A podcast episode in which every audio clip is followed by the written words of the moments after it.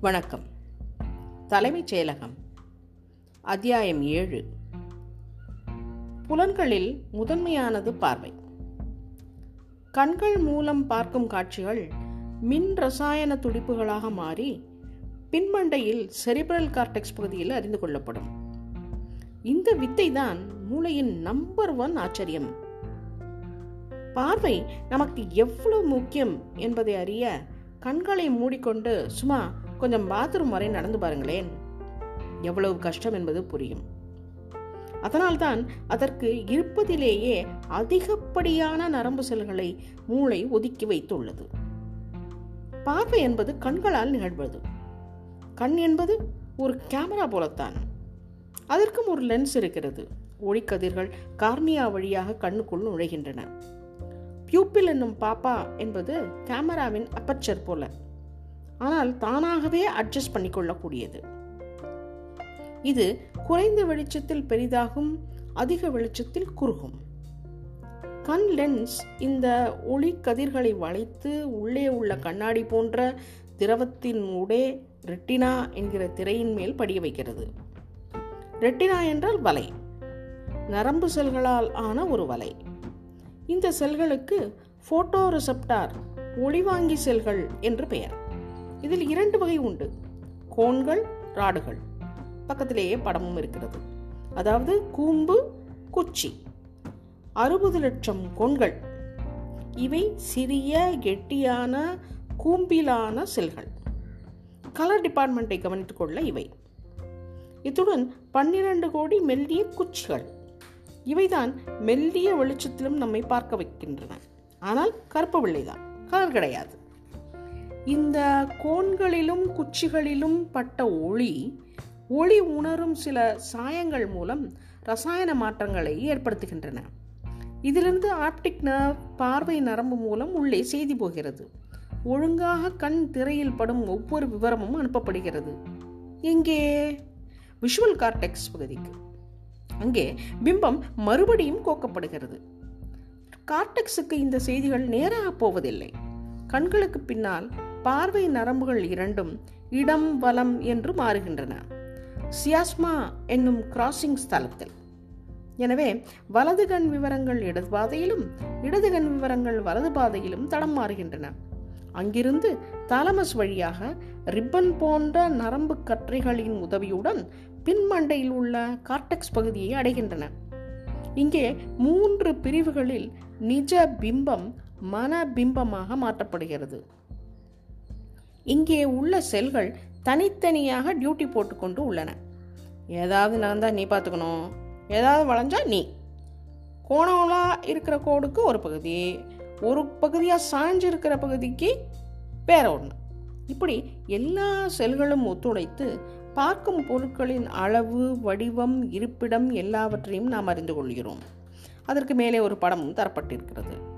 இதற்கு உதவியாக கண்களை உருட்ட ஒரு ஸ்கூட்டரில் செல்லும் பெண்ணை பஸ் ஜன்னலிலிருந்து கண்களால் தொடர இப்படி கிரேனியல் நரம்புகள் இதற்கு உபயோகப்படுகின்றன. கண்ணின் ஆச்சரியங்கள் சில இன்னும் விடையில்லாமல் தவிக்கின்றன. எதற்காக மூளையின் இத்தனை பின்னால் இருக்கிறது கண் டிபார்ட்மெண்ட்? எதற்காக இடம் வலம் மாறுதல்? பாரலாக்ஸ் திருத்தத்திற்கு என்கிறார்கள். கண் திரையில் விழும் பிம்பம் தலைகீழானது. இது எங்கே எப்படி நிமிர்த்தப்படுகிறது? தெரியவில்லை. இப்பொழுது அடுத்தது காது. ஒலி என்பது நம்மை சுற்றிலும் உள்ள காற்றழுத்தத்தில் நிகழும் மாறுதல்கள். அந்த ஒலி அலைகள் நம் காதுகளில் நுழைய வெளிக்காது பின்னா என்று பெயர். அதை சேகரிக்கிறது. சேர்த்து சுமார் நான்கு சென்டிமீட்டர் நீளமுள்ள ஒரு சின்ன ஓட்டை வழியாக நடுக்காதுக்கு போகிறது. இங்கேதான் செவிப்பறை உள்ளது. இந்த ஜவ்வு அதன் மேல் விழும் ஒலி அலைகளுக்கு ஏற்ப அதிர அந்த அதிர்வுகள் மூன்று சிறிய எலும்புகள் மூலம் உள்காதுக்கு அஞ்சல் செய்யப்படுகிறது. நம் உடலின் மிகச்சிறிய எலும்புகள் இந்த காது எலும்புகள் தான். அதற்கான படமும் மேலே தரப்பட்டிருக்கிறது. உள்காதில் உள்ள திரவம் வழியாக காக்லியா என்னும் நத்தை கூடுமது மாதிரியான பகுதிக்கு அது போகிறது. அங்கே பேசிலர் மெம்பரேன் என்னும் ஒரு ஜவ்வு இருக்கிறது. இது ஒலியின் துடிப்பு எண்ணிக்கைக்கு தகுந்தவாறு வெவ்வேறு பகுதியில் ஒத்து அதிர்வுகளை ஏற்படுத்துகிறது. இவ்வாறு ஒலி பதம் பிரிக்கப்படுகிறது. இங்கே நுட்பமான ரோமங்கள் சுமார் முப்பதாயிரம் நரம்பு சரடுகளுடன் இணைக்கப்பட்டிருக்கின்றன. ரோமங்கள் அதிர அதிர்வின் அலை எண்ணிக்கை அதன் வேகம் இதற்கேற்றவாறு நரம்புகள் சிக்னல்களை அனுப்புகின்றன. கிரேனியல் நரம்பு ஒன்றின் வழியாக மூளை தண்டுக்கு அது செல்கிறது. அங்கே பிரிக்கப்பட்டு மேலிடத்துக்கு போகும்போது ஒரு விந்தை நிகழ்கிறது. செரிபிரல் ஹெமிஸ்பியரில் இரண்டு டெம்பரல் லோபுகளுக்கு இந்த ஒலி செய்திகள் போகின்றன. அங்கேதான் அது அலசப்பட்டு பாட்டு பேச்சு வாத்தியம் அபஸ்வரம் பெண் ஆண் ஒரு எஸ்பிபி லதா மங்கேஷ்கர் என அறிந்து கொள்ளப்படுகிறது. இரண்டு காதுகளின் சிக்னல்களும் இரண்டு சுடைகளுக்கும் செல்வதால் மூளையின் டெம்பரல் லோப் சுளைகளில் ஒன்று கெட்டு போனால் கூட இரண்டு காதும் நமக்கு கேட்கும். சாதாரணமாக இருபதிலிருந்து இருபதாயிரம் துடிப்புகள் வரை நம்மால் கேட்க முடியும். சப்த அளவு மிக மெல்லிய ஊசி கீழே விழும் ஒரு டெசிபலில் இருந்து ராக் சங்கீதத்தின் நூறு டெசிபல் வரை சமாளிக்கும். அதற்கு மேல் உள்காது பழுதாகிவிடும். பலத்த சத்தம் வயதாவது சில வியாதிகள் மண்டையில் அடி இவை நரம்பு சம்பந்தமான செவிட்டுத்தனத்தை நமக்கு ஏற்படுத்தலாம். அடுத்து வாசனை சுவை இரண்டையும் பார்க்கலாம். முதலில் இவற்றை உணர ஈரம் வேண்டும். தண்ணீரில் கரைந்தால்தான் சுவை நாற்றம் எல்லாம் புரியும். அதனால்தான் நாக்கும் மூக்கும் எப்போதும் ஈரமாகவே இருக்கின்றன. சொல் என்பது வெறும் குஷ்பூவா குஷ்பூக்காக மட்டும் அல்ல பாதாம் அல்வாவுக்கும் சேர்த்துதான்? மூக்குக்குள் ஒரு கோடி வாசனை வாங்கிகள் உள்ளன. ஆனால் அவற்றின் மொத்த பரப்போ ஒரே ஒரு சதுர அங்குலம்தான். நாம் சுவாசிக்கும் காற்றில் இரண்டு சதவீதம் தான் இவற்றின் மேல் படுகின்றன. இருந்தும் ஒரு அவுன்ஸ் மஸ்க் சென்ட்டில் கோடி கோடியில் ஒரு பாகம் இருந்தால் கூட போதும். அதை நம்மால் உணர முடியும். பப்பர்மெண்ட் சாராயம் பூ மஸ்க் கற்பூரம் போன்று மொத்தம் ஏழு வாசனைகளைத்தான் நாம் உணர்கிறோம். ஏழு வாசனை தரும் பொருட்களின் அணுக்கள் மாலிக்யூல்கள் ஏழு வித வடிவம் பெற்றவை. ஏழு பூட்டு ஏழு சாவி போல இந்த ஏழு வகை வாசனைகளை மட்டும் உணர்ந்தாலும் இதில் கொஞ்சம் அதில் கொஞ்சம் என்று சுமார் பத்தாயிரம் கலப்பு வாசனைகளை நம்மால் உணர முடியும். மூக்கிலிருந்து நரம்பு கனெக்ஷன் நேராக மூளைக்கு போகிறது. ஆல்ஃபாக்டரி பல்ப் என்று இரண்டு இருக்கின்றன. அங்கே வாசனை உணரப்படுகிறது. மூக்கோடு ஒப்பிட்டால் நாக்கு அவ்வளவு சக்தி படைத்தது அல்ல. நம் நாக்கில் சுமார் ஒன்பதாயிரம் சுவை மொட்டுகள் உள்ளன.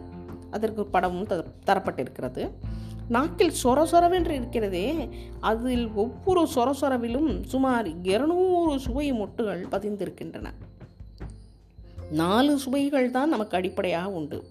உப்பு தித்திப்பு கசப்பு புளிப்பு. இவற்றின் விதவித கலவைகளும் உஷ்ணம் வலி இவற்றோடு சேர்ந்து சுவையின் சாத்திய கூறுகளை விஸ்தரிக்கின்றன. நாக்கில் புறப்பட்ட சுவை சிக்னல்கள் நரம்புகள் மார்க்கமாக மூளைத்தட்டுக்கு சென்று அங்கிருந்து தாலமஸ் அங்கிருந்து கார்டெக்ஸ் அண்மையில் இந்த நாக்கு ருசியை பற்றி நிறைய ஆராய்ச்சி செய்திருக்கிறார்கள். நாக்கில் உள்ள ருசி மொட்டுகள் கொஞ்சம் மூளையின் வேலையையும் செய்கின்றனவாம். நான்கு ருசிகளையும் உணர்ந்து கொஞ்சம் சென்சார் செய்து பின்னர்தான் மேலிடத்துக்கு அனுப்புகிறதாம். கஸ்டியூசின் எனும் புரதம் இதில் தித்திப்பு சுவைக்காக தனியாக இலாக்கா வைத்திருக்கிறது பாருங்கள். எங்கள் பெங்களூரில் மசாலா பூரி என்ற ஒரு சமாச்சாரம் வடலா வடநாட்டு ஓட்டல்களில் கிடைக்கும். புளிப்பு காரம் நடுநடுவே வெள்ளை தித்திப்பு வெங்காயம் எல்லாம் போட்டு கலர் கலராக ஒரே ரகலை தான் இந்த மாதிரி ஒரு பண்டத்தை ஒரு ஸ்பூன் எடுத்து வாயில் போட்டு அது நாக்கில் பட்டதும் நாக்கின் ருசி மொட்டுக்கள். சொன்னதை கேட்காம ஐயோ என்னத்தையோ தீங்கிறான். வாப்பா எல்லாரும் ஓவர் டைம் போடணும் என்று ஒரு வாத்திய கோஷ்டி போல இயங்குகின்றன. மசாலா பூரியில் உள்ள ஒவ்வொரு சுவையும் வேறு வேறு விதமாக நாக்கை தாக்கினாலும் மூளையில் ஒரு மறக்க முடியாத ஒற்றை சுவையாக அவை மாறுகிறது. மசாலா பூரியில் உள்ள உப்பு தனியாக அனுமதிக்கப்படுகிறது. அதில் பிழிந்த எலுமிச்சை ரசம் நாக்கு செல்களில் பொட்டாசியம் வழியை தடுக்கிறது. அதில் உள்ள வெள்ளத்தை கஸ்டியூஸின் புரதம் பார்த்து கொள்ளுகிறது. பச்சை மிளகாய் காரம் நாக்கின் தொடு உணர்ச்சியை தாக்குகிறது. வெங்காயம் மசாலா போன்றவை ஓய் மூக்கா நீ கொஞ்சம் வா என்கிறது. இளையராஜாவின் ஆர்கெஸ்ட்ரா போலத்தான் இந்த சுவை நரம்புகள் மூளைக்கு செய்து அனுப்புகின்றன.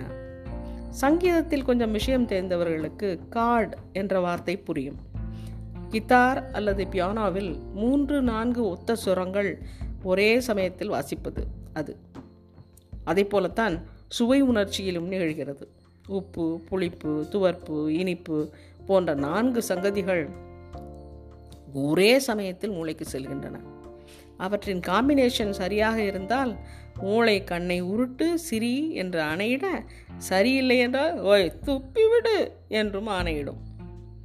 நாக்கு ஆராய்ச்சியில் லேட்டஸ்ட் என்னவென்றால் உடம்பு குண்டாக இருப்பதை குறைக்க பிடிக்காத உணவை பிடிக்க வைப்பதும் நமக்கு ரொம்ப பிடித்த ஐஸ்கிரீம் சாக்லேட் போன்றவற்றுக்கு ஈடான சுவையில் உடல் எடையை பாதிக்காத பொய் வஸ்துக்கள் தயாரிப்பதும் இப்போது முக்கியமாக இருக்கிறது.